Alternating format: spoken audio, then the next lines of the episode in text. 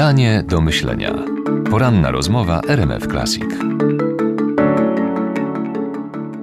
Wraca pan myślami czasami do waszych y, spotkań z profesorem Szczekikiem, zresztą spisanych później w formie książki. Tak, stąd, stąd właśnie ta książka, która mogła być pełniejsza, bo myśmy nagrywali ją w tym ostatnim półroczu jego życia, w czasie dwóch takich sesji u niego w domu w Kościelisku. I umawialiśmy się jeszcze na trzecią taką rundę między Bożym Narodzeniem a, Nowym Rokiem. I to już się nie udało, bo Andrzej już wtedy przyznał się później, że już wtedy nie dawał rady, źle się czuł, był prze, przeciążony nadmiarem obowiązków i no i w końcu to, to wszystko go zabiło. Która z tych cech pana profesora dzisiaj najbardziej by się nam przydała, jeżeli chodzi o spojrzenie na świat? No to jest myśl przede wszystkim o pacjencie jako, hmm.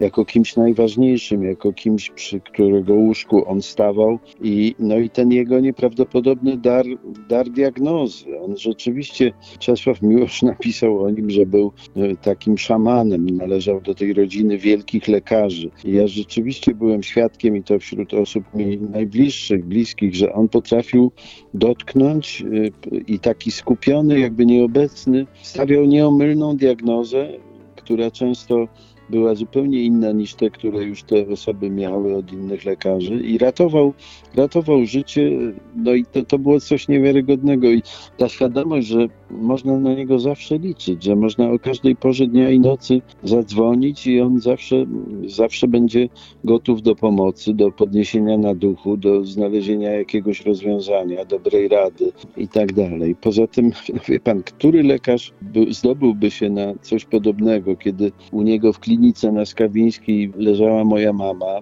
na angiologii, otrzymała tam skierowanie ze Śląska i i wiedziałem, że tutaj można jej pomóc.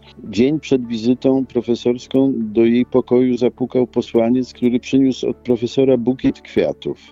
Osobie, której on nigdy nie widział na oczy. To była moja mama po prostu. I, I on, mając tyle na głowie obowiązków, i prace naukowe, i kierowanie kliniką, i użeranie się z administracją, i dbanie o, o granty. Przecież ta klinika na Skawińskiej, dzieło jego życia, 40 lat jego pracy, ona powstała dzięki grantowi, który on wydobył z Królestwa Flandrii, sobie tylko wiadomymi sposobami, wtedy, kiedy jeszcze się nie śniło tutaj o żadnych pieniądzach z Unii Europejskiej, e, żadnych dofinansowaniach. No więc, więc to naprawdę był ktoś zupełnie niezwykły.